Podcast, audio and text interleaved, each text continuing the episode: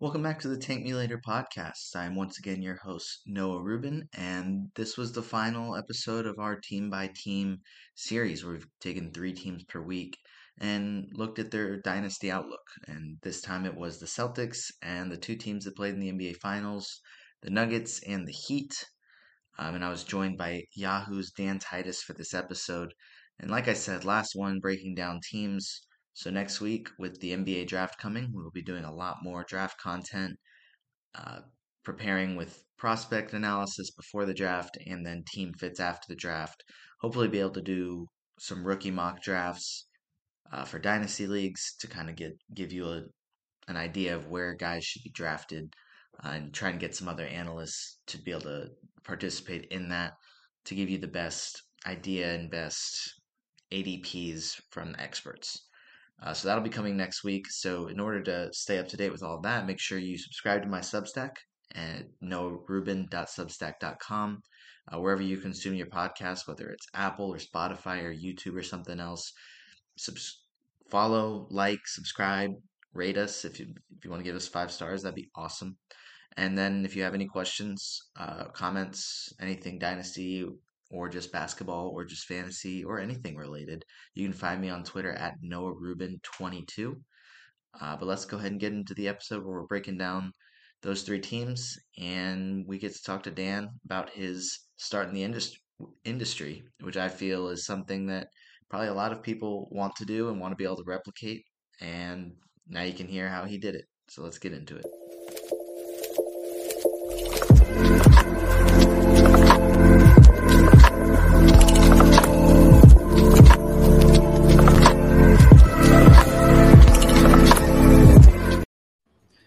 Right, welcome back to the Tank Me Later podcast. My name is Noah Rubin, and this is episode 10. We're going to talk about the Celtics, we're going to talk about the Heat, and we're going to talk about the NBA championship winning Denver Nuggets finally getting through, going through every single team. This is episode 10. We've gone through 30 teams after this episode, which means we're almost to the draft. It's almost time to break down that. But for this episode, I was able to bring in Dan Titus of Yahoo Fantasy, fantasy bet and betting analyst. I don't know if that's a or the analyst there.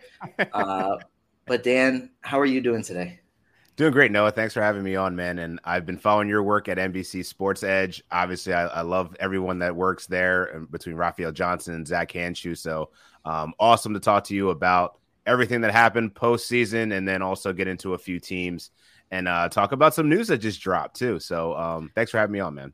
Absolutely, man. Looking forward to talking about this. And like you mentioned, the news, we're going to start with Bradley Beal. We can call it news. We can call it non-news. kind of news. Shams. Right. Yeah. I mean, they're saying, you know, if they decide to trade him, that they'll probably talk with him about being traded. Like that's basically what they tweeted. They said, you know, if we decide to rebuild, which I'm not a Wizards fan, I've been begging for them to blow it up. and they refuse because Bradley Beal just keeps on re-signing these max deals. He's like, exactly. I'm going to keep you guys in purgatory for as long as possible. You're just gonna, I'm going to bleed you dry of all your cap space, and then you can figure out what to do. Oh wait, you can't figure it out because I hold all the cards. Maybe oh, that's man. why they're going public with this. They're trying to get right. media on their side so that Bradley Beal's like, wait, maybe actually I can get traded and things will be better than getting paid money to lose basketball games. But uh, we've seen Heat is probably the number one team that could really trade for him. I mean, they have assets with Tyler Herro has a big contract, Duncan Robinson yeah. has a big contract, Kyle Lowry has one more year on his contract, and it's big. Um, and since we're going to get to talk about the Heat a little bit later, it's kind of great that we're starting with this.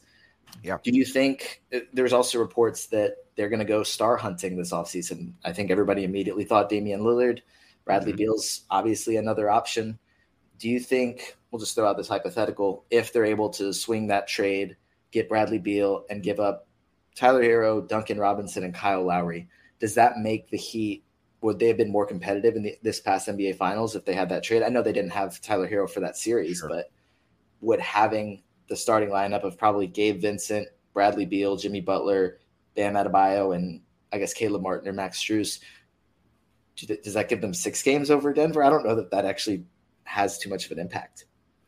Um, so it's it's it's hard because Bradley Beal hasn't played meaningful basketball. Like we haven't seen him in the postseason in quite some time, and I would think that his talent level would elevate this team, especially offensively. Um, as the season, as the NBA Finals wore on, I think that the the Miami Heat offense just kind of sputtered. We were, I think, a lot of people were waiting for them to sputter in the previous rounds.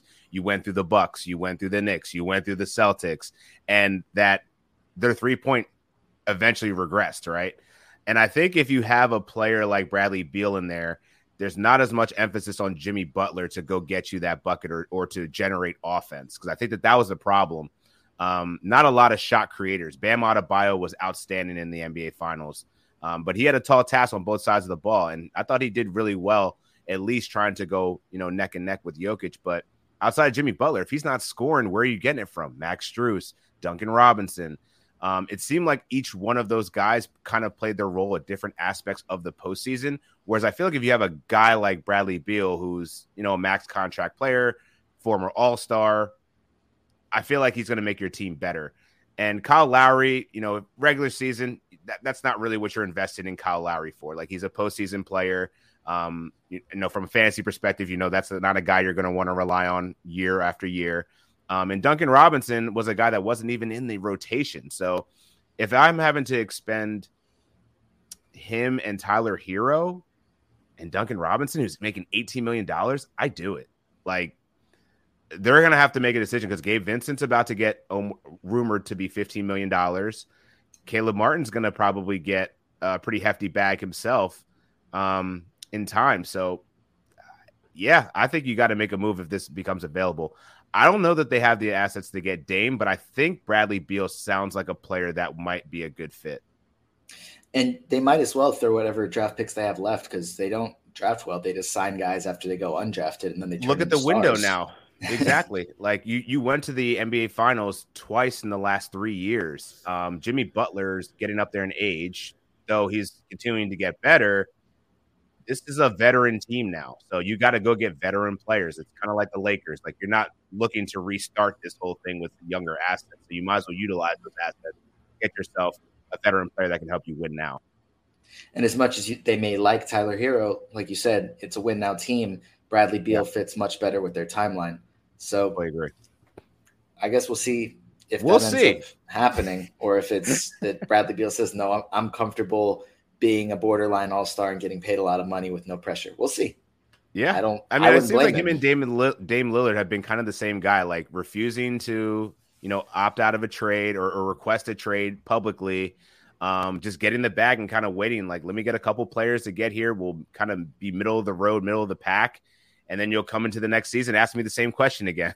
so yeah, I don't know. Hopefully things change. There's a couple of players um, that are on the market right now that have constantly been talked about in in trade talks and rumors that just never end up leaving. John Collins um, is another one of those guys. So really excited to see what this offseason brings, but not surprising that we have this action and this news and commentary coming out only a couple days after the NBA finals. Uh, we got to keep the, the news train going. Yeah, and a couple days before the draft. So that's kind of what we had to fill in this next week and a half space with is these possible trade rumors that probably aren't going to yeah. happen, but they might because draft night could be big. But before we get back into more NBA stuff, I know we'll circle back with talk about the Heat um, as well as Boston and Denver. For that, Dan, kind of want to hear your background with getting into, I guess, just being a general sports fan, um, and then kind of how you got into the in- industry a little bit. But I guess what was what was sports like? Like, what were you just a basketball guy? Did you like other things growing up? Like, what were your teams as well?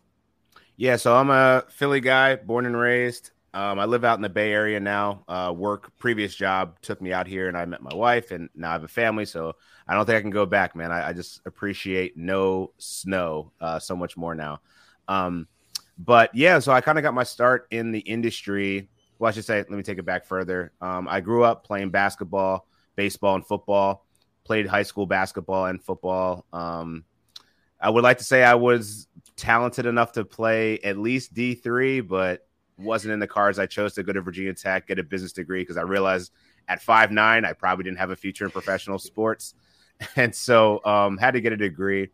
Um, and upon graduation, I was in a recession, so I had to get a job. I wound up getting a job at Lockheed Martin, and um, did that for eleven years, and really enjoyed it, kind of. But always in the back of my mind, I'm like, ah, this isn't me. I think I want to work in sports.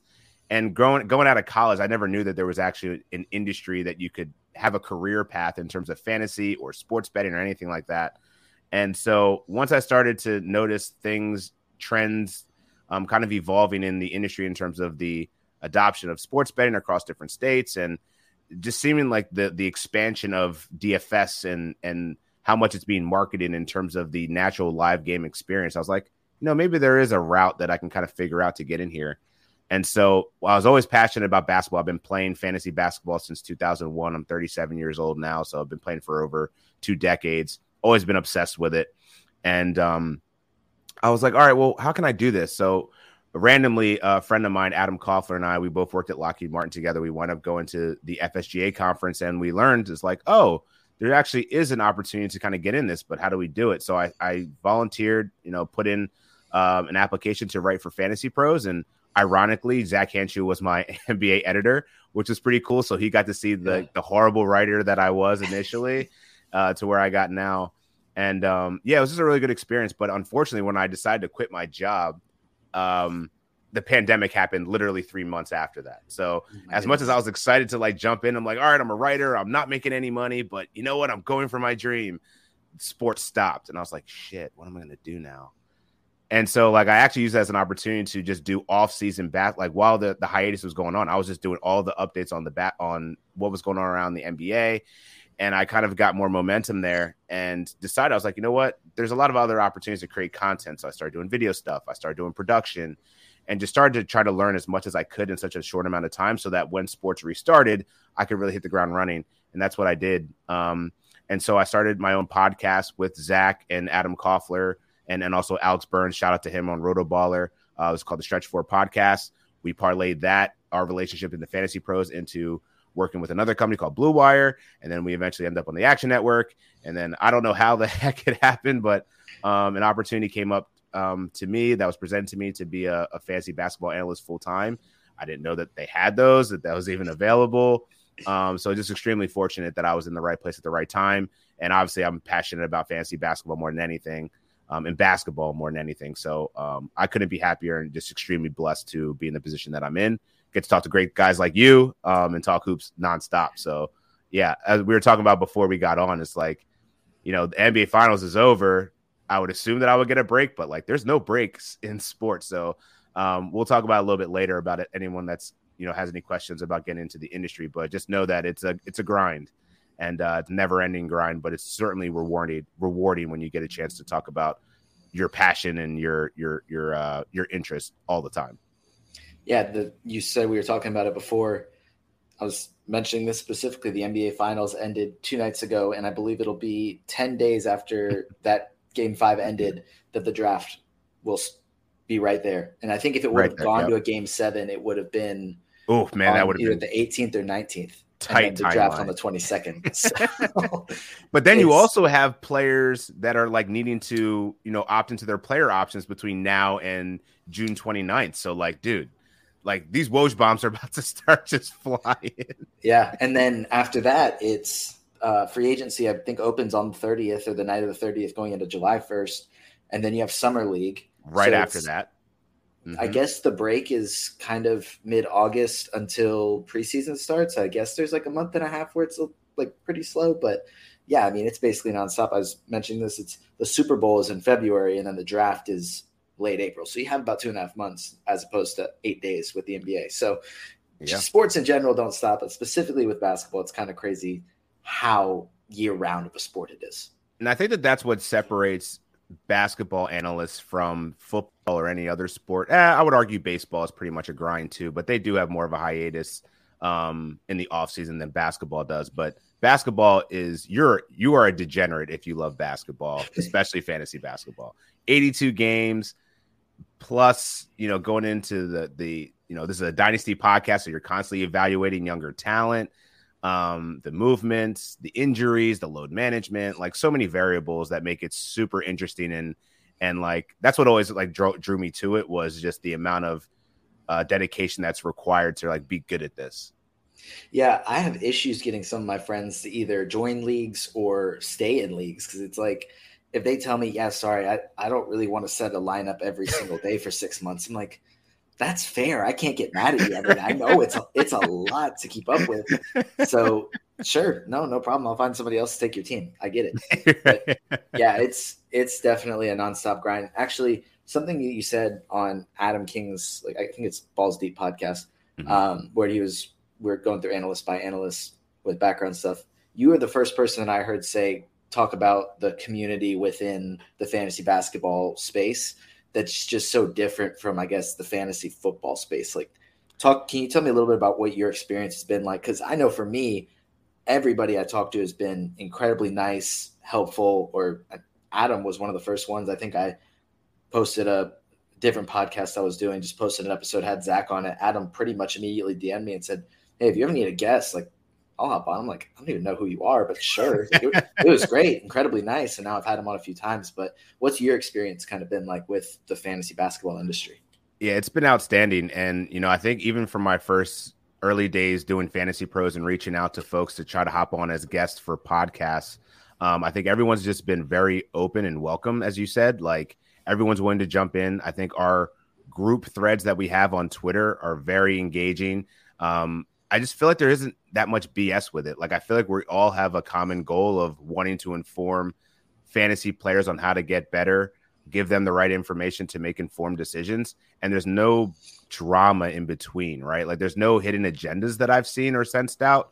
Whereas, you know, if you go on fantasy football Twitter, man, it's gross, dude. It's just people belittling each other and like getting in their feelings, trying to one up each other try to jump on the first news that happens and beat everybody else, acting like they're, you know, Adam Schefter in their own right. Like it's it's it's kind of sad to be honest with you, because like most of these people are grown men and uh, or women, excuse me, um, grown men and women. Don't really see women that much doing that. It's more of the the men that are kind of catty about it. Um, but yeah, it's just I, I appreciate the fact that our community is very uplifting and always wanted to help out one another and also share information. Like I've learned so much from other folks like, you know, Josh Lloyd's been a guy that I've looked up to a long time in this industry because he does his own projections, he has his own website. Like everyone is the entrepreneurial mindset of, of everyone in, in fantasy basketball seems to be way higher. Like people are like, hey, if I can't work for my own outfit for this outfit, I'll start my own. I don't have a podcast, I'll create one hey, let's get everybody on here so we can continue to share the resources that we have. And I think that's just something that I that I really value in this in, in being a part of the fantasy basketball community. Definitely, as as opposed to anybody that has a take getting a quote a quote tweet with somebody trying to dunk on them and yeah, just make them look foolish because I don't know. I know I've had bad tweets. I'm sure everybody has. So when that happens, it's like I'd rather have somebody like share their opinion in a respectful way as yeah man we have healthy debates and it's not like it's not a it does it's never an attacking or, or kind of a belittling or condescending way. It's it's almost like hey let's have a conversation which i think is that's what when twitter is good right or at its best is when you're having helpful debate. Um but when you get into the slander and all that that's just like y'all are doing too much and i feel like i never have to deal with that with basketball. So I guess we'll let, us keep it that way. Let, us right. keep that positive, the positive energy and affirmations going. Um, but yeah, man, I, I, think it's this is just a great spot to be at, and uh, to be able to talk hoops in, in a free, free flowing manner is just so so great. Yeah, absolutely. And we'll we'll start talking some of those hoops. So we'll talk about, like I said, Celtics, Heat, and Nuggets. We'll start with Boston. Uh, they let's see, pull up their exact record. They finished 57 and 25, second best record in the East, second best record in the league. They don't have their own first. The Pacers will make that pick because of the Malcolm Brogdon trade, which I don't care that, like, regardless of where they pick, that was insane that they were able to give up a first and like four guys that were out of their rotation yeah. for a guy like Malcolm Brogdon, who is has played as like a borderline all star in the past, and they have him for their sixth man. Boston had one of the deepest teams in the league coming in, especially maybe this was more of an underrated signing, but adding Danilo Gallinari, uh, and then he tore his ACL, so they weren't even going to have. Yeah. They didn't have him. Um, and there was times I'm a Hawks fan, so there was times he was carrying our offense for games at, at a time, not like a long stretch, but there was times. To be honest, he would have been a really good fit for the Heat series because mm-hmm. you know having to stagger Robert Williams and Al Horford, who Al Horford was struggling to to get out there in the perimeter to stop the three point barrage. Um, and Robert Williams doesn't play, you know, any more than 20 minutes. Imagine if you get Danilo there. a guy that can play multiple positions, but also can shoot better than both of those mm-hmm. guys too. So yeah, I think that that was a loss that that was an unintended, unexpected uh, factor that they didn't that they couldn't go to in an adjustment period for for the end of the season. So we'll see what if he can comes back. He's definitely getting up there in age now, but you know yeah. certainly can can at least give you a little scoring punch there. Yeah, I don't know how relevant he'll be in in fantasy, but I think yeah. having him as a shooter is a great element, especially with how much Boston likes to just chuck threes for their offense. I mean, there there was times for me where I'd watch the games and it's like, all right, they need a bucket here. Cool. Like what what play is Joe Mazzulla going to draw up? Oh, oh, it's another ISO ISO ISO, ISO three. three. another one contested fadeaway. it's the the lack of I don't know structure in their offenses. like it must be fun to play for the Celtics because you just you just shoot contest. Maybe it's just Tatum and occasionally everybody else gets to do it, but mostly Tatum gets to just do it when he wants. It looks like a fun offense to, to play in. Um, yeah, I feel like they're going to. I, am trying to give Joe Mazzulla some slack here because he wasn't expected to be a head coach in the, right. in the beginning of the season, and uh, all things considered, he had a great year. They were second in the Eastern Conference, as you mentioned. They got, you know, they were just on the cusp of making it to the finals yet again. They took it to Game Seven. Um, I, I feel like he'll have a better system in place to utilize the assets that he has. Now, granted, he did have 82 games to figure out something, but I think there's always been that difference between regular season basketball and playoff basketball. And I think he just got out coached a little bit because he didn't have the experience. But now that he has that under his belt, I, I, think he'll be better prepared. But I think it is something worth bringing up, though, because uh, the offense seems to get a bit stagnant too much, right? And Caleb Martin called out Jaylen Brown and his lack of handle is like, hey, we're forcing this guy to go left, we're forcing him to go left.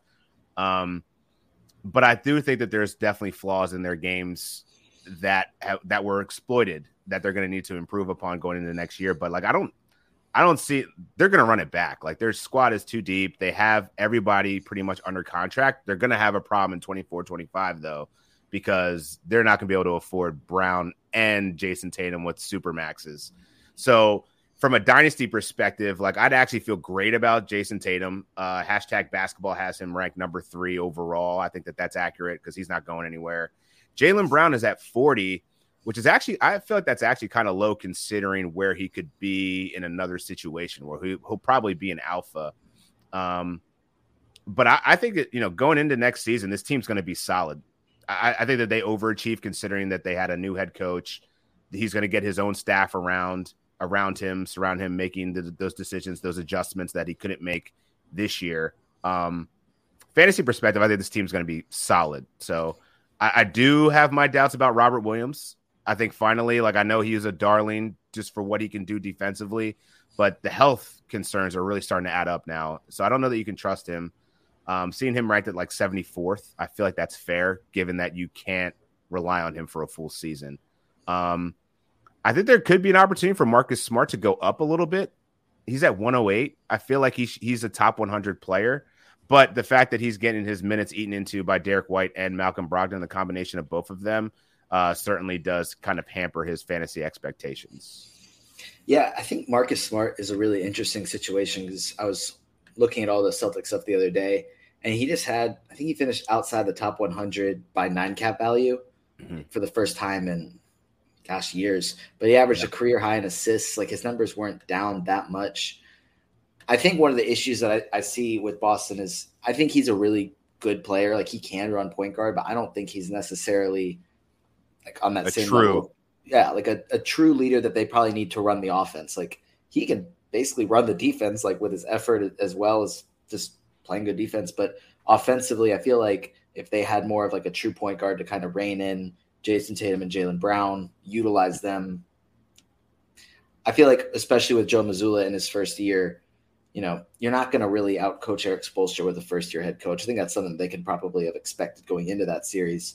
But I think it's it's things that they can work out. Like you said, they have way too much talent to not run it back. Anybody can make fun of Jaylen Brown for having eight turnovers in game seven. right, of course. Right. Like everybody can. But when you look at this team from top to bottom, they were far more talented than Miami. They they oh, should yeah. have won that on series. paper for sure. Exactly. So I think that there's no reason for them to not just continue to run it back with the team that they have.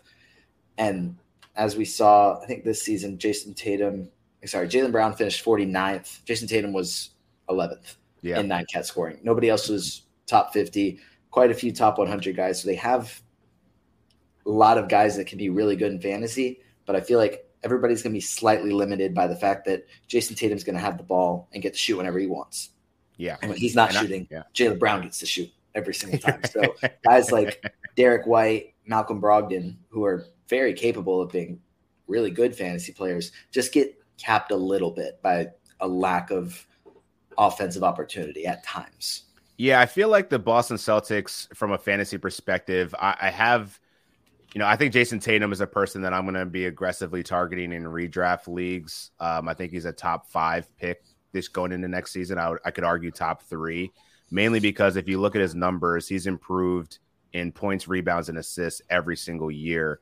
The only thing that he's still kind of struggles with sometimes is his shooting efficiency. If he can get up to 48, 49%, you're looking at a very good fantasy player. Um, Jaylen Brown is is one of those guys I think will you'll consistently see go in the fourth, fifth rounds. Maybe he can get. I don't. I don't see third round value with him, um, because he has a lot of turnovers, bit inconsistent sometimes, but he's still pretty young. So I could see him also going getting better. Um, the other guys, though, I feel like the Marcus Smart, Derrick White, Malcolm Brogdon are all going to be like mid to late round guys. And the thing about Derrick White that I like the most is that he at least is a very good shot blocker.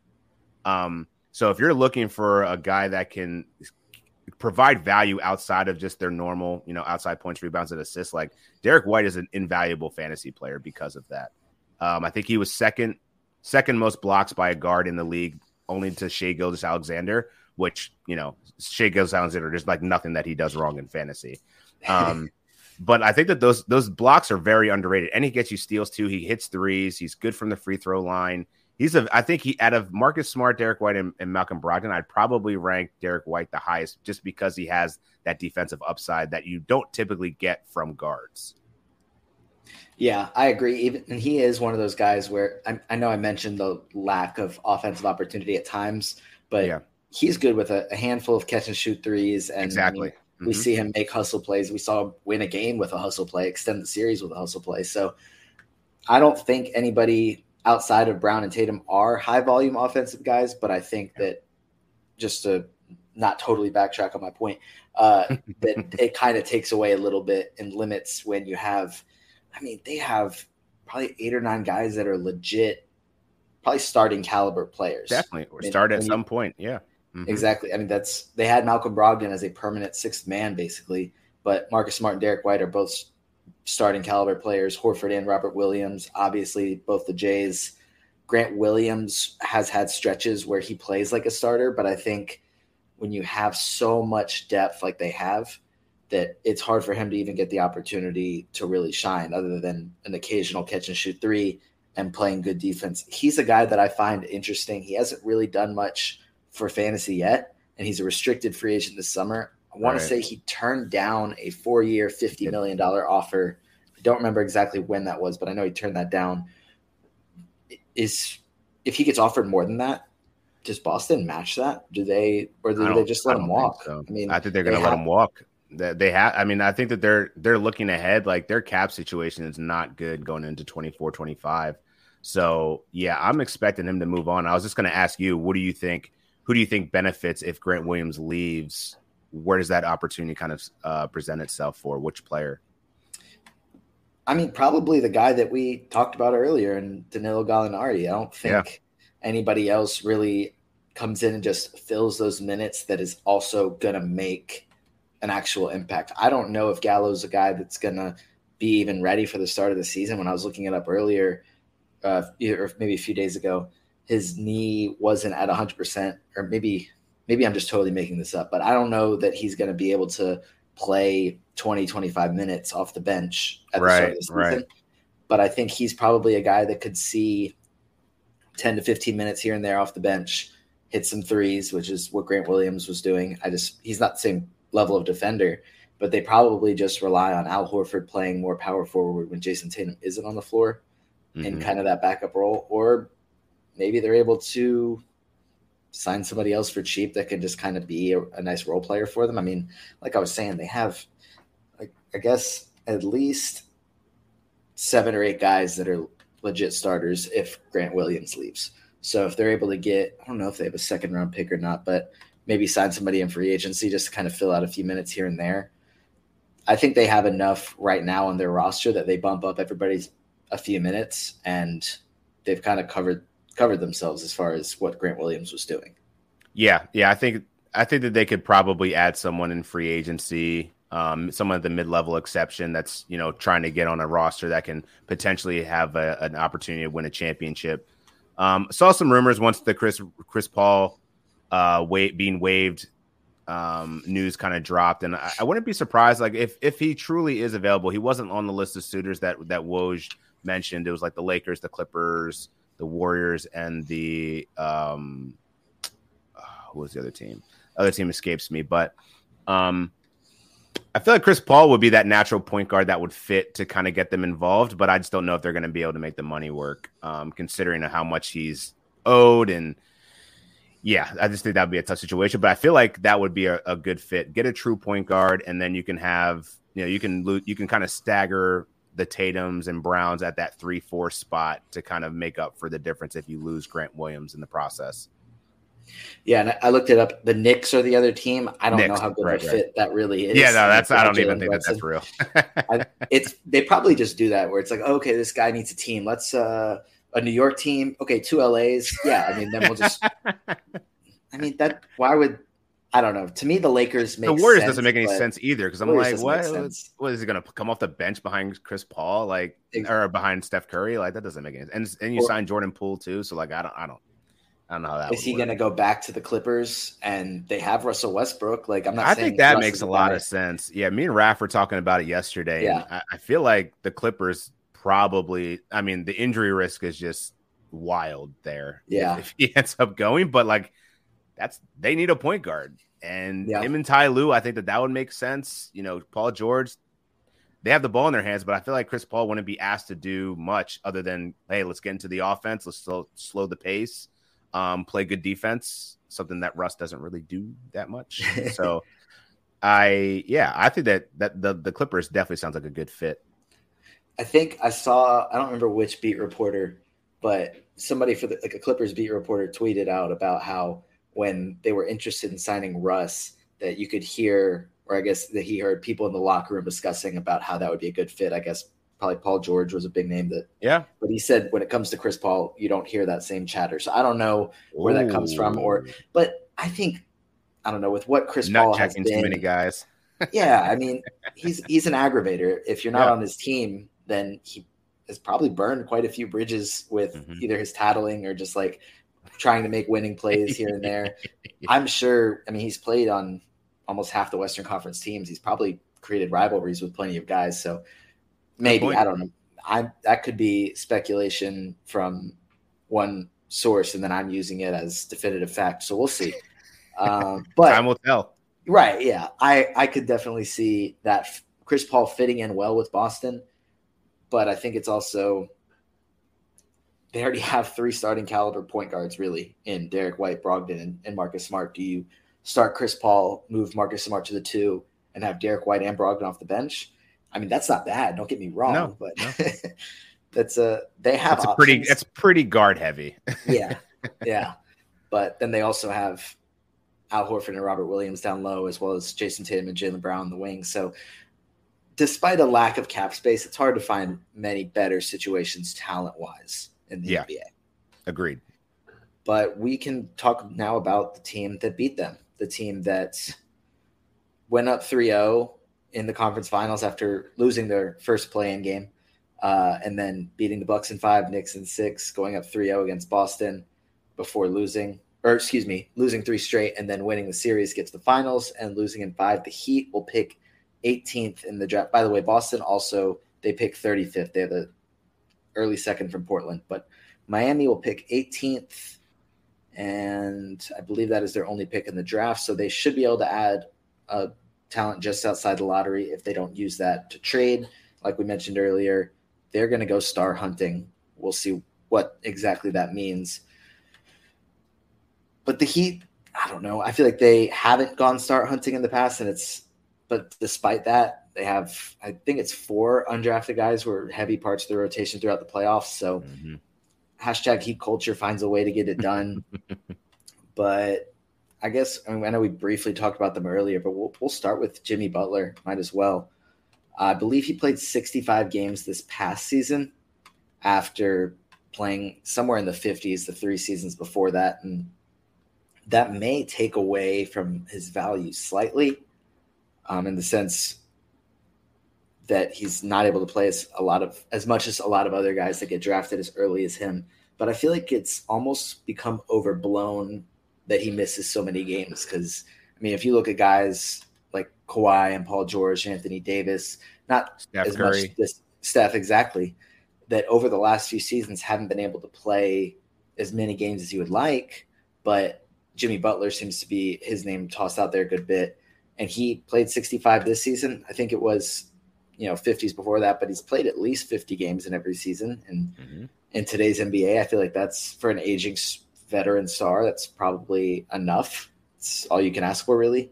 Uh, but he was he's consistently been at least top 20 most of the times top 10 in per game nine cat value but i find him also interesting because his mentality is very different from many other stars i think it actually it's funny because Jokic is the same way you saw they asked jimmy butler about the hall of fame and he said honestly i don't really care if i get into the hall of fame i'm not going to the acceptance speech that's that's nuts and then you hear Jokic say that he he doesn't like his day job basically after winning the NBA finals. I'm like, I just want to go home, man. I ain't yeah, here for all this. Like parade, yeah. what? I'm going home, bro. I got horses to tend to and beer to drink. Exactly. And the, the videos of him just like unexcitedly spraying champagne in the locker room. I mean, after the game, like, uh, I, all, right, like, uh, all right, guys, cool. And then after the game, I don't, maybe I'm just not remembering this correctly. I don't remember anybody winning the championship and then going in like dabbing up the other team before celebrating. I don't remember ever seeing that. Maybe I'm just not remembering, which I think speaks a little bit to his character, but also just you didn't see him freaking. I mean, you saw Jamal Murray crying. You didn't see that yeah. from Jokic. So, I mean, we'll get into them in a little bit, but all that to be said about Jimmy Butler, he's, I believe, going to be 34 next season. He's already said he's not going to suit up for another team. Like, if he's when he's done playing for the Heat, he's done playing in the NBA. How do we kind of value him going forward? I mean, he's consistently top tier fantasy value. His games are not great, but not horrible. Like, is he still? I mean, in redraft leagues, I guess we'll we'll talk about that. Is he still a guy you're taking in the in the second round, or do you take him later than that? Um, so I actually I, I agree with you in terms of I think the this I think he's been underdrafted for too long now. And going into fantasy, I'm going with the expectation that my star players. So if I'm picking in the first three rounds, I'm expecting to play at least 60 games. That's now like the threshold for a superstar. If you look, I mean, there's very, unless they're like 23 or 24 years old, like Jayson Tatum, they're probably not going to play 60 games um, over over 60 games. So if you look at Jimmy Butler in a 60 game sample size, he's one of the best fantasy players there there is. He shoots well from the field. He'll give you. He's among the league leaders in steals. He gets to the line a lot, and with that volume, you know you'll take that percentage any day. Um, the only thing he doesn't really do a lot is shoot threes, but with the overwhelming expectation that he's going to deliver efficiency, scoring, and hit every other category, he's a late first for me. And if you compare him with a guy like I would say like Mikal Bridges, a guy that I know that is an Iron Man that I can rely on in the second round, I think that that makes sense. Or even like a Trae Young, because um, I think the efficiency of Jimmy Butler can can kind of hide or mask Trae Young's inefficiencies. But Trae Young plays a lot of games, um, so I think that that's if you're going to draft Jimmy, I would just ha- plan to have a guy that's a little bit younger that you know that you can get maybe 65 to 70 games out of, potentially 80. Every everyone would love to get an 80 game you know season out of players, but it just doesn't happen in the modern the modern game injuries, load management, so forth. Um, I would probably feel safe taking Jimmy in the late, early second, but I could see the argument for him being a late first based off what he did last season. And we don't know what star power may join him in Miami, but I think right now he was benefiting from there not being a lot of offensive talent around him. It was him, Tyler Herro, and Bam Adebayo. Everyone else was pretty much mid all season. Um, and given their cap situation, um, I, I don't think the situation will change too much in terms of Jimmy's role. I think he's going to be the leader of this team. I'd feel comfortable drafting him pretty high. I mean, hashtag basketball has him ranked 47. I would rank him higher than that, even despite his age this season. Like I'd probably put him in the I put him in the top 25. And then and if we see starting to see this decline, you know, I could see him moving back into the 40s and 50s over the next couple of years, but I still he still think that he's firmly in the window of his prime and he's going to play great basketball and try to get to the championship again. So, um, I think 47 is a bit low in terms of dynasty and redraft. I would go as high as late first, early second round based off the production. Yeah, and I think with dynasty rankings, I always they're always hard for me to even try and make. I've sat down and tried to do them a few times. I'm like, it it just depends so much on team direction. Because if yeah, your team, if you're tanking hard, Jimmy Butler means nothing to you. Like if you're not planning on winning a championship in your fantasy league within the Don't next three bother. seasons, you trade him as quickly as you can. But if yep. you're ready to win, he basically holds redraft value. Like he's, you know, maybe not a first round, but like slightly less just because you're probably planning to win for a few seasons, and he can provide that. So it all you know depends on team direction. Um, sure. But he's definitely a guy that when he's on the court, he's gonna do a lot. impact. Exactly. Uh, and then with Bam Adebayo, the other, I guess the other All Star on the team because Tyler Herro has gotten close, but he hasn't gotten there yet. And Kyle mm-hmm. Lowry is a little bit past his days of being an All Star, but Bam has, I think he finished 33rd in nine cat this season, played 76 games um, after being 39th and 19th the previous two seasons. I think he got a lot of hate during the Boston series, but like you said, he was great during the NBA Finals. Amazing. I don't know if it was just trying to make up for what he wasn't able to do during the Boston series or if he just saw the hate on Twitter and decided he had to do a little bit more.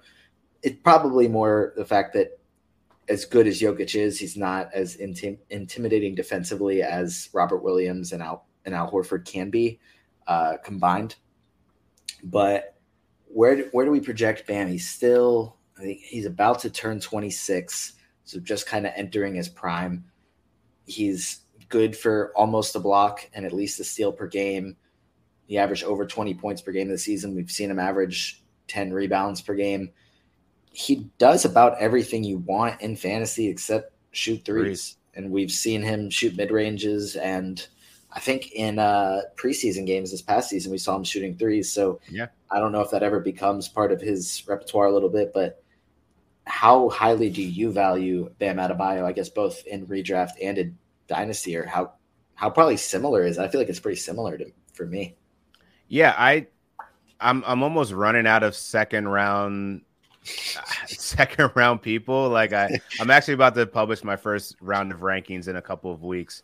Um, so I'm curious to see how this shakes out. But off the top, I feel like Bam is worthy of a mid to, to late second round pick. Um, I think there is 20 and 10 upside. He was just slightly under that this year. Um, doesn't really block much, but the steals are huge for the position. And, and then also his shooting, you know, he's, he's well over 50, what, 57%, I think, from the field, something like that, 56, 57. Um, I think Bam uh, actually, he's 54 this year, but I mean that could be higher. Um, yeah, he's a 20 and 10 guy, so like I, I value that in terms of you know if you want to anchor with a big man that can give you defense, like that's what you want. But I think it's more about the dependability, right? You, you mentioned he played 76 games this year. He played 76 games. Um, with other big men that have foot injuries, back injuries, just inconsistency. You don't see that with Bam. Like Bam shows up every night. He's going to give you somewhere between 18 and 12, 20 and 9. Like he just gives you what you want. So consistency matters. And I think that that's worth picking him in the first couple of rounds. Um, hashtag basketball has him 19th. I think that's probably a bit rich for me because once Kyle Lowry got there, his assists went down. If Kyle Lowry leaves or anyone else, and Bam can get up to like, you know, four or five assists a game, that's where he you're, you're unlocking like a, a, huge fantasy player right there. Um, but there was a dip in his assists since Kyle Lowry arrived. So that's why I've been kind of slightly underrate, underrating him.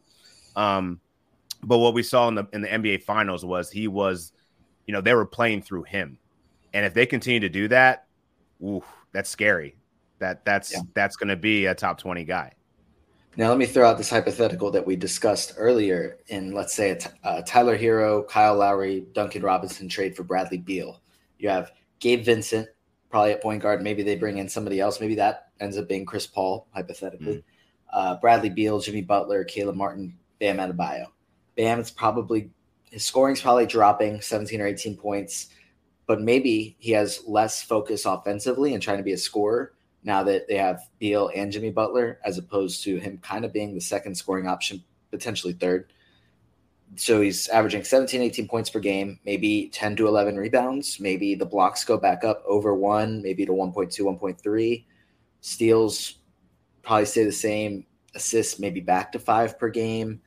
Of course, totally random numbers. It could be completely off, but the addition of Bradley Beal is more so what I'm looking at what do you think that could do for his fantasy game as he becomes more of, I guess, a third off a third option offensively, but maybe gets to prioritize defense and playmaking a little bit more?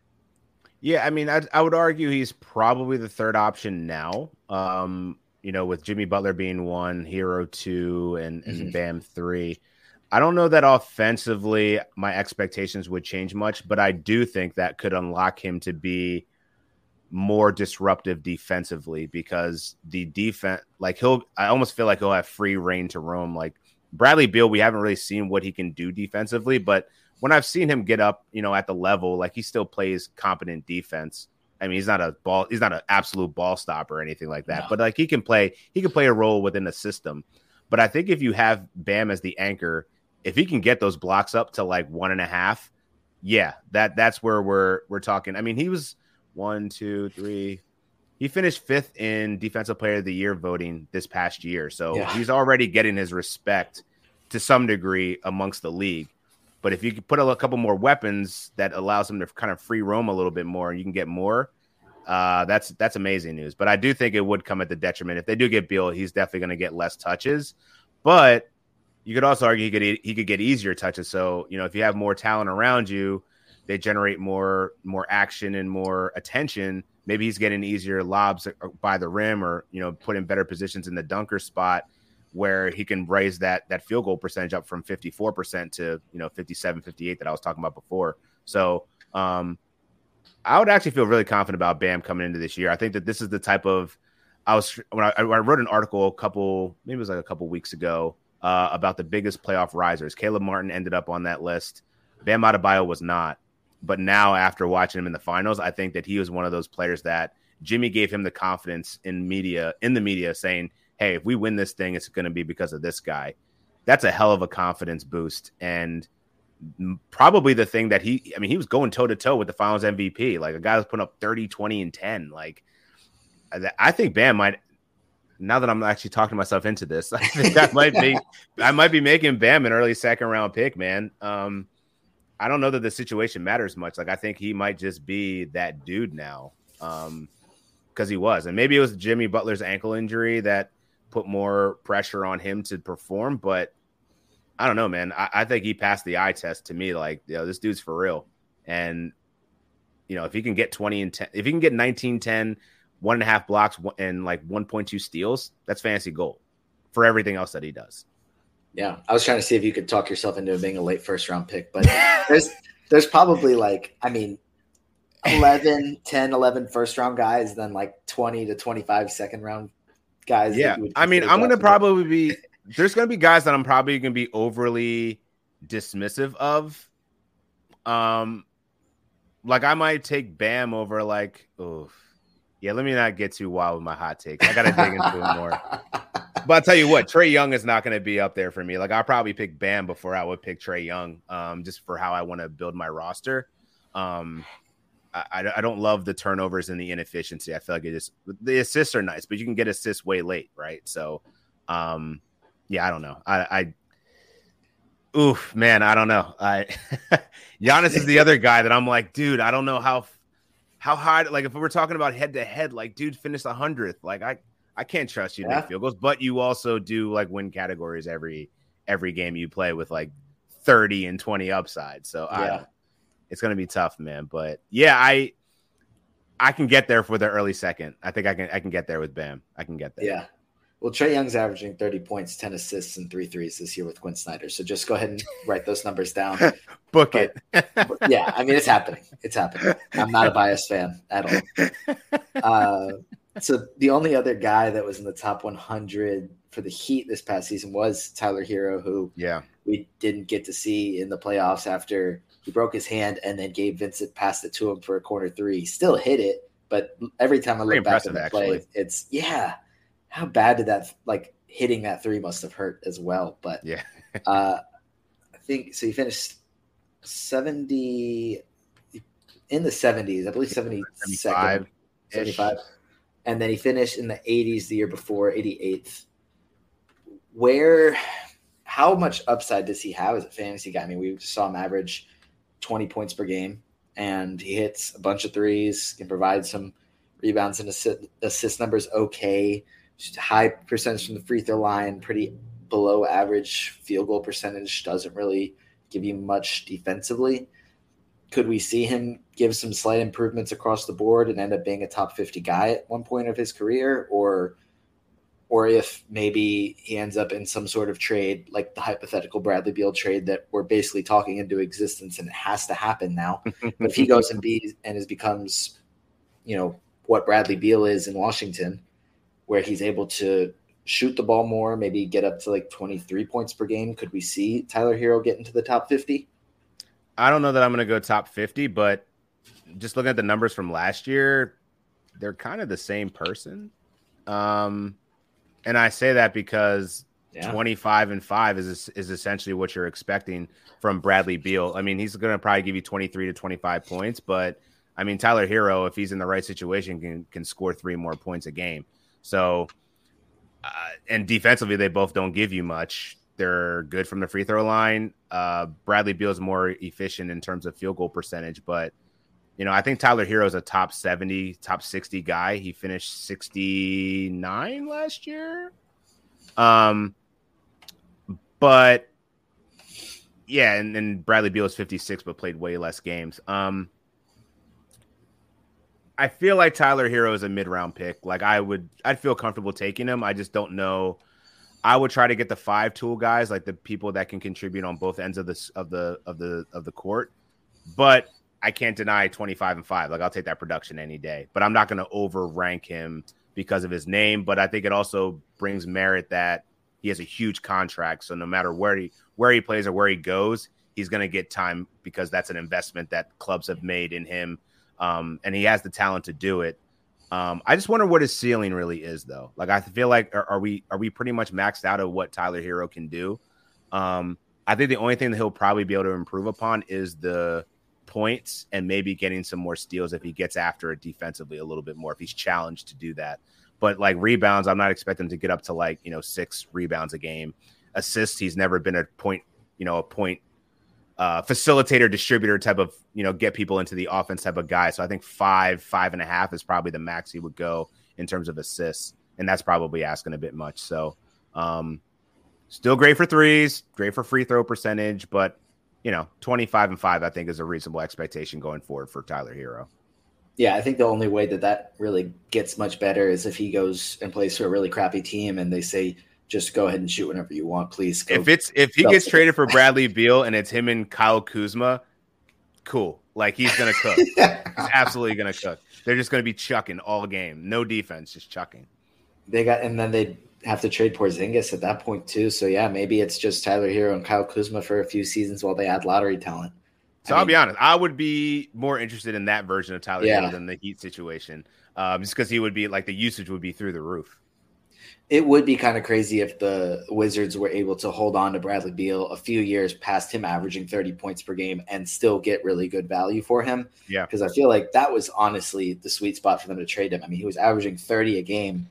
And I don't yeah. remember if they made the playoffs or lost in round one or what exactly happened those years, but he had back to back 30 point seasons and they just didn't immediately trade him. Like Yeah, they, they missed out on that window, but we'll see. I mean, I'm curious to see what they get in return here. Um, but I feel like he's one of those guys that's just always respected in the league as like, oh, Brad's still that guy, so his trade value doesn't really go down. But I got, yeah, I agree with you. From a front from a front office standpoint, um, I would have moved him after that 30 point season. Um, but yeah, we'll see what they do. I, I think it's interesting that he's at least. It seems like the team is working together to find a potential trade uh, destination, but we've heard the story before, and, and it came and it amounted to nothing. So yeah, maybe it's just hearsay, but I, I, do think it would be really exciting if the Miami Heat decided like, hey, let's really go run this back, go get us another All Star that can get us a bucket. Not that Tyler Herro wouldn't been able to do that, but like I do feel like I have more confidence in a veteran like him than than Tyler Herro. Yeah, I mean at this point, Beal wants to. I would assume wants to win a ring. So yeah, you know he's. I'd say he's still capable, but he's not going to give you 30 points per game during the regular no. season. And he may not need that to, to get yeah. W's, right? Exactly. Um, and I'm sure the Heat have so many other rotation guys, but all former undrafted guys basically, and, and none of them are great for fantasy. I mean, you mentioned Caleb Martin earlier as a guy that could be a riser, but there's not a ton. There's a, a lot of good role players, but not a ton of fantasy upside. You have guys like, I mean, Kevin Love, Kyle Lowry, I mean, Love, Love's past his days. Yeah, Love's a free agent too. Mm-hmm. Okay, yeah, and then Kyle Lowry's just past his Old. days contributing in fantasy. Max Strus gives you threes, but not yeah. really anything else. Gabe Vincent could if he's the starter, but if they go back into the season with Gabe Vincent as their starting point guard, then I just have to assume that they failed to try and bring in like another star alongside their team, like yeah, the, the mm-hmm. serious.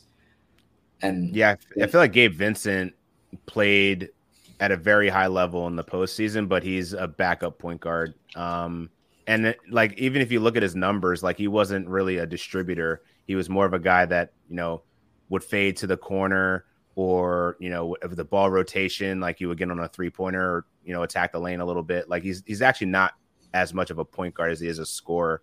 So yeah, I think they do need to probably bring in a true point guard if Kyle Lowry you know winds up being shifted or moved or whatever. Um, but Caleb Martin, I think, what is worthy of a late round draft pick based off what I've seen. Like I thought, you know, his he was invaluable in that Boston series, average over 21 points. You know, easily could have been in the discussion for Eastern Conference, um, Eastern Eastern Conference Finals MVP. Um, but I think now that Kevin Love is gone, that gives him more value. Assuming they don't bring in anybody else to play that power forward position, um, Jimmy can obviously switch into that spot too, but I think his versatility is really important for the Miami Heat and his shooting, his ability to, to play both ends. Um, I think he's actually going to be a sneaky late round pick for for fantasy managers, and he was pretty good this year off, off as a waiver wire guy. He's going to play a lot of games. Um, I think he's going to be the guy that's probably going to be the most valued. And Duncan Robinson's not going to really be drafted. Max Strus will probably be a waiver wire guy. Um, and this is all a moot point if they decide to trade them all for Bradley right. Beal. but the one player that I would probably still target in fantasy, I think has value is is Caleb Martin. Yeah, and I I think it's just going to depend on your league. Is is everybody seeing what team he did? Ten team, he's not sniffing. Well, I'm saying yeah. more like who is in your league? Are they seeing what oh, he did true, in the true, Eastern. Conference Finals and saying, "Yeah, top 75, absolutely"? Did you? and it, he got Eastern Conference Finals MVP votes. Like he had them. Yeah. Like he mm-hmm. almost won that over Jimmy Butler. He was excellent, and I I think you know he's like you said he should be drafted in 12 team leagues, but I think that there could be guys that just see what he did and maybe just buy the hype a little bit. Say, oh yeah, yeah. like I just saw what he did. Like he's about to break out. I'm not. Uh, think, yeah, yeah. I would. I would right, just, I know about the breakout, but yeah, yeah. yeah. and, and I'll let know, somebody maybe, else pay a seventh round pick for him. I'll get him in go. like the eleventh when he falls or twelfth or something there, like that. Exactly. Um, and then the third team, we'll talk about the NBA champion Denver Nuggets, who were the best team in the league for most of the beginning of the season, had the best record for a little bit, and then kind of cooled off a tad, and I think that's probably where Jokic lost the MVP race was in that couple months stretch where they lost a few more games, even though he was still putting up ridiculous numbers. Um, they don't have their pick. Charlotte will make that 27th. They have the 37th and 40th picks in the second round. I think they just made that trade with the Thunder during the finals to be able to get that pick, the 37th. Yeah. Um, as good as Denver is and as much depth as they have, I feel like they don't have a ton of fantasy value. So you look at obviously Jokic, but then you have Jamal Murray, MPJ, and KCP who are top 100, and then Bruce Brown and Aaron Gordon who are top 125, and then nobody else really does anything for fantasy, which is okay. Like those are right. that's plenty of options. Um, we'll start with Jokic, obviously. I guess 101. Yeah, I, but my question is, how long is he 101? Like, is he? And he's been the number one guy for the past three seasons in nine cat. He's 28, but I think he's a guy that, if he, assuming he's still playing in 10 years and hasn't decided to literally ride his horse off into the sunset, he's a guy that can still be the best, or at least like a top five, top 10 guy in, in fantasy. He's not losing any athleticism because he doesn't have much. Like he's not going to be 38, and you're like, oh man, like he's just not the same player he, he was. He's gonna be, he might, but he's going to be doing the same thing he's doing now. I mean, yeah. I don't think he's so. How I mean, even though he's 28, most of the time you'd probably look at him in, in Dynasty and say, okay, like even he can still be really good for a little for a while longer, but he's not going to be what he is. Like this is his prime. But there's no reason to think that at this point he's not going to keep putting up these numbers for a really really long time. How is he if you were if you had the uh, the top pick in a dynasty startup today would you take him first? Yes. But my theory on dynasty is probably different than others. I have yet to find a team between football or basketball that i've ever considered a rebuild. Like i refuse hmm. to my goal is to always win money in the end. So like I'm going to try to compete as best I can, and even if that means being you know that Sixers franchise team that was like an eight seed that would go to the first round of the playoffs, get bounced, and then you get a crappy draft pick the next year, and then you got to do it all again, only to get the same middling result. Like I'll live with that because I had a chance to compete, and I think I could put myself in the best position to win by drafting a player like Nikola Jokic.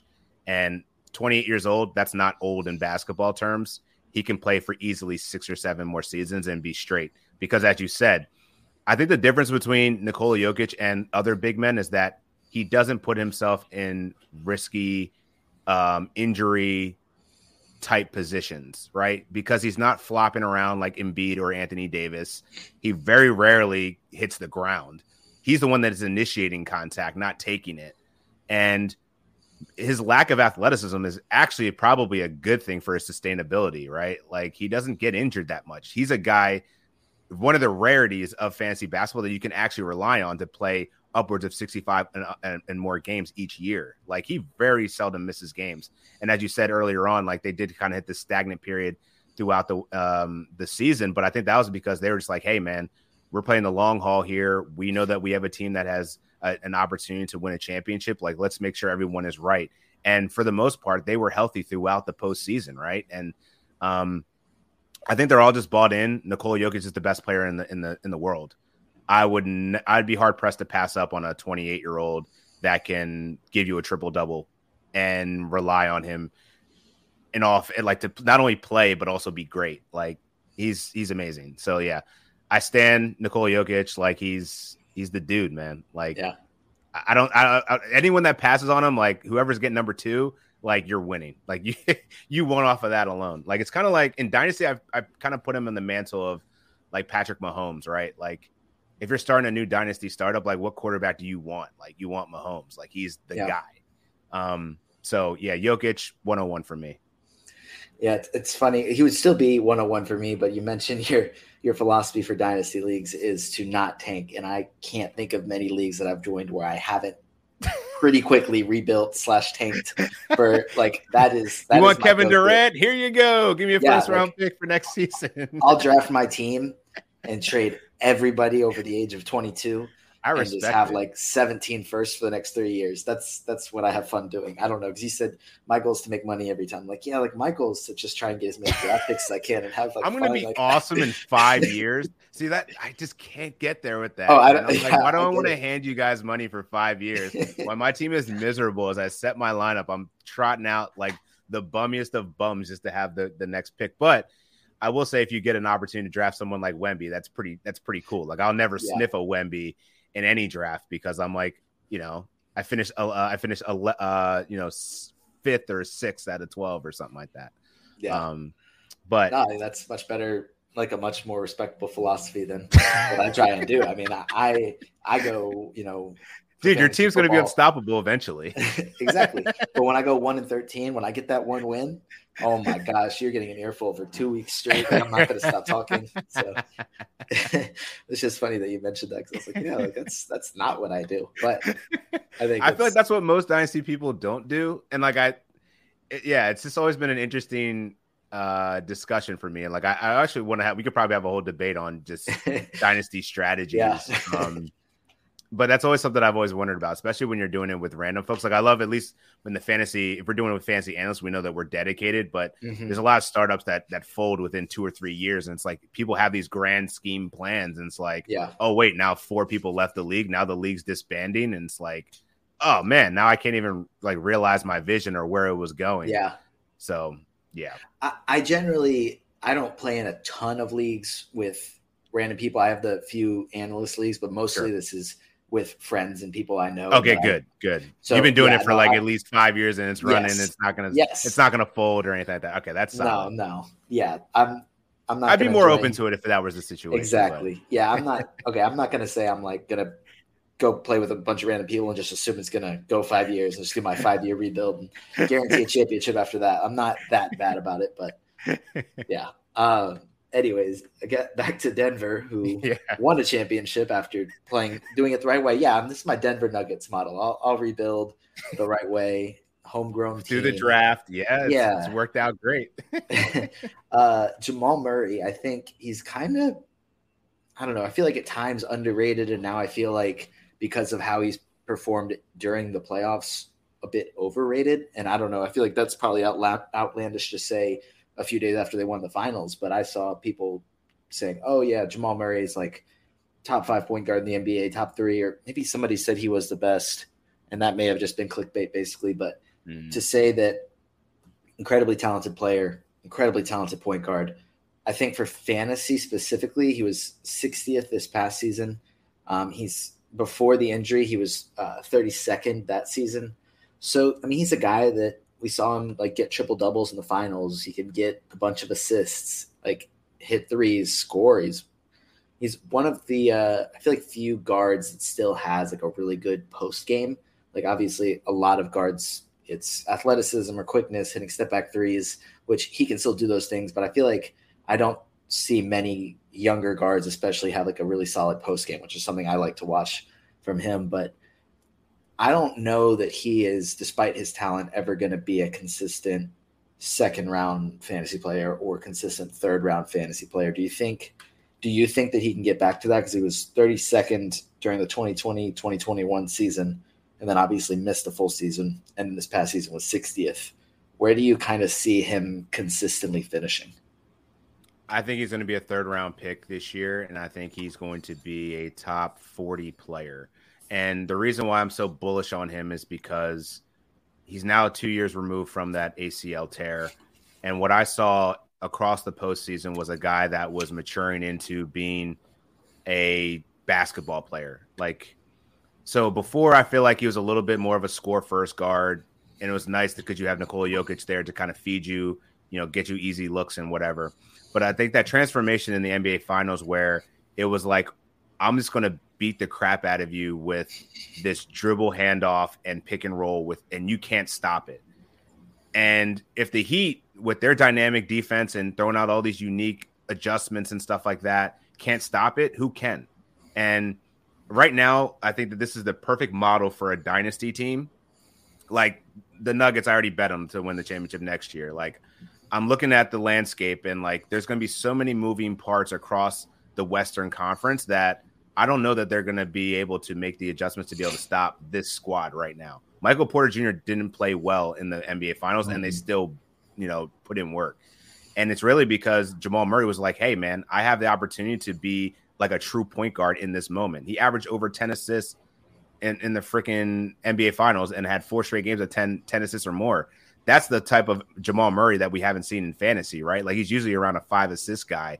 Mm-hmm. I think there's an opportunity where, like, you know, Jokic, hey, man, I got you, man. Let me take some of this facilitation off your hands here, let you body up and go get 27, 28. Um, and then also get your other teammates involved, KCP, Aaron Gordon. Um, I think right now he's ranked 56th in hashtag basketball. I think that that's, I think that's fair. I'm I'm just going to be a little bit more aggressive with him because, again, I, I, hold more weight in playoff playoff performance than I do the regular season, and I think after coming off a championship victory, from what I saw in terms of his shot creation, your great point by you in terms of like the way that he scores. You know, he tries to get high percentage shots, good looks in the post, good footwork, can finish with either hand. Um, he's just so versatile that I think he's finally come into his own. He's feeling fully healthy. I think that there's top 35, top 40 upside with a player like him. And you're really riding the coattails of Nikola Jokic, the best player in basketball. So I think it's going to be a win win regardless. Um, I think he's a player that I probably rank like so. Last year, I was very high on De'Aaron Fox. I put them in the same caliber of of ranking of in terms of like their opportunity, what they can do, um, and also their upside. Like I think Jamal Murray has now entered All Star caliber player. Like he's he could be an All Star next year. He should be an All Star next year. So I'm going to draft him as such. I think the thing for me and like we saw in the finals what he's capable of. I just question because I think that he is that talented of a player to do that. But I'm also like looking at why hasn't he done it in a regular season yet? And I think that's mm-hmm. kind of what's frustrating for me is because I don't see a reason why he can't average seven, eight seven assists, assists per game. You're yeah, exactly right, I don't yeah. see a reason why he can't. But why hasn't that happened yet? I think that's just something because he averaged 6.2 this season. Mm-hmm. Before mm-hmm. that, I think his career high was 4.8. So why hasn't he done that yet? I'm not saying that's a, a knock on him or a reason that I would avoid drafting him. I guess that I'm just a little lower on his fantasy upside because of that, because I haven't seen that. But building off of an NBA Finals win is definitely something that I think is very realistic. Um, I saw this one on Twitter the other day. I'll ask what you think. It was like one of those, like one got to go. It was mm-hmm. Jamal Murray, De'Aaron Fox, Jalen Brunson, Trae Young. Either, how would you? Whoa, that's crazy. Yeah, that's I just don't. I, I'm. I've I've never had Trae Young in fantasy. I, I just he never appeals to me just because of his erratic play. Like, yeah, he can give you a, a, huge spike, and he's one of only what three players to average twenty and ten this past season. But I don't know why, man. There's just something about him that I'm just like, nah, I'll skip and go take. Like, if I were if I were a Sixers fan or Knicks fan, I would probably feel the same way. I, it's I fair. That's fair. That's fair. there could be uh, some there could be something to that. I could be a burned burned a couple of times. I mean, the man did pretty much end Ben Simmons and that whole era. So yeah. yeah. Yeah, no, I, I, get it, man. No. Uh 30 10 and three threes is coming up next season.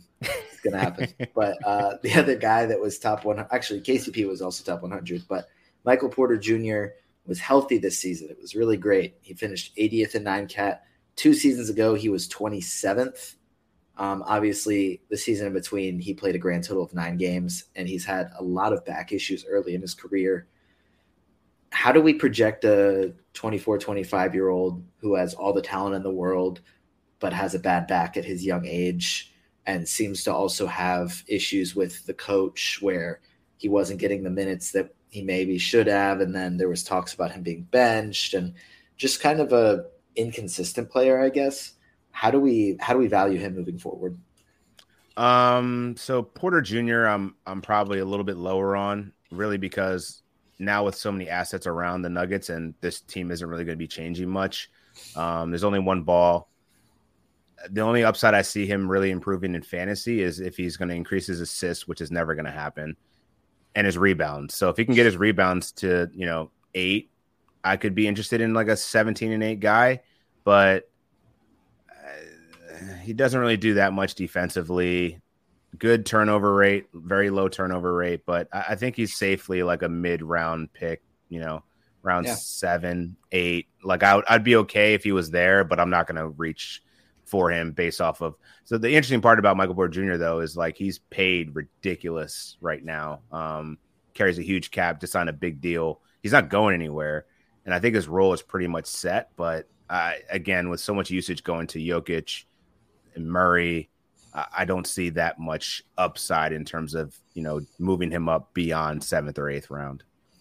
Yeah, the reason it's funny. I was looking at the numbers. He has he averaged one assist per game this year, and yeah, he never never gets any dimes. it's because every single time he touches this basketball, he immediately shoots every single time. Never seen a shot he doesn't like. Average thirteen point two shots per game and one assist.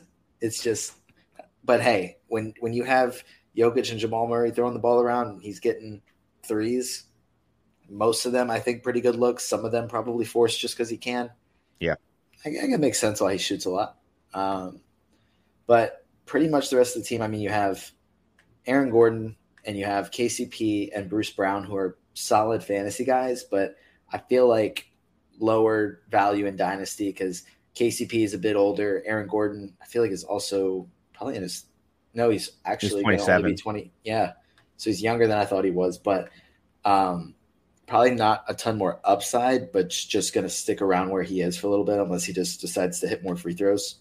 Mm-hmm. And then Bruce Brown, you know, a reliable guy, kind of provides you some hustle stats, plays a lot of games, but there's not a ton of other fantasy upside in this team unless you look a little deeper down at guys like Peyton Watson or Christian Braun. probably have some upside just because they're a little younger. I think I saw, I don't know who blurbed it, but somebody blurbed about uh, for us earlier that Peyton Watson may have an expanded role next season. But is there anybody, I guess, among the guys that I just mentioned that you are particularly high on or particularly low on? Um, I think Aaron Gordon is what he is. He had a great first uh, three months of the season and I think he kind of fell back to earth to the Aaron Gordon that we expect. Um, he was outstanding also in the in the postseason, especially in the NBA Finals and the Western Conference Finals. Um, just an extreme adjustment by Michael Malone to get him in the dunker spot and watch him create. Um, the assists were really great to see. The rebounds um, will consistently be around a ten point, you know, eleven point score. But like, I'm not going to overdraft Aaron Gordon based off what I saw in the postseason. Bruce Brown is really interesting. I love Bruce Brown.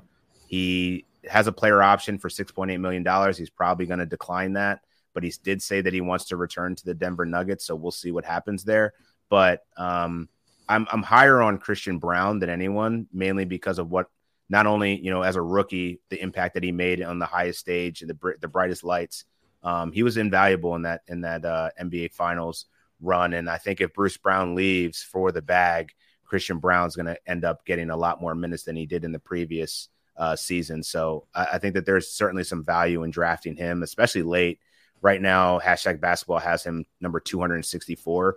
You could move that way up um, because if he has an opportunity to get more minutes with Bruce Brown gone, like that's a huge upside. Kentavious Caldwell Pope, uh, he's a waiver wire guy for me. Can help you in steals and threes, and that's about it. Um, Peyton Watson, I think, might be able to get more time, but I feel like I would prioritize Christian Braun over him um, in terms of moving him up in dynasty rankings. Yeah, because we, I mean, we saw what Christian Braun did in the finals. He got in just game five, he played uh, 24 minutes in game five. Yeah, played 24 minutes off the bench. Peyton Watson will still have to see what exactly his role could look like. Yeah. He has upside. I think he's somebody that you need to consider having upside, but Christian Braun is almost a pretty safe option at this point to be higher than 264. If Bruce yeah. Brown's gone, great. He's probably going to be like the sixth man or seventh man off the bench. And if Bruce Brown stays, he's still going to see a large role in year two. I think I saw something that's interesting with with him. He won like three straight high school titles, then went to Kansas. They won their last Big 12 tournament game before COVID. Then I think they didn't win it the next year, and then they won the national championship, and then he won the NBA finals. So he's just a winner, guess, man. Yeah, championship guy. I mean, you. I think the way he plays is what you would say as far as like a winner. Like I feel like he doesn't do a ton offensively, but he's a good perimeter defender and consistently gets deflections and fast break plays. Like he's that that glue guy that you just can just kind of plug in and he helps you. So kind of it kind of reminds me of a Donte DiVincenzo. Mm-hmm.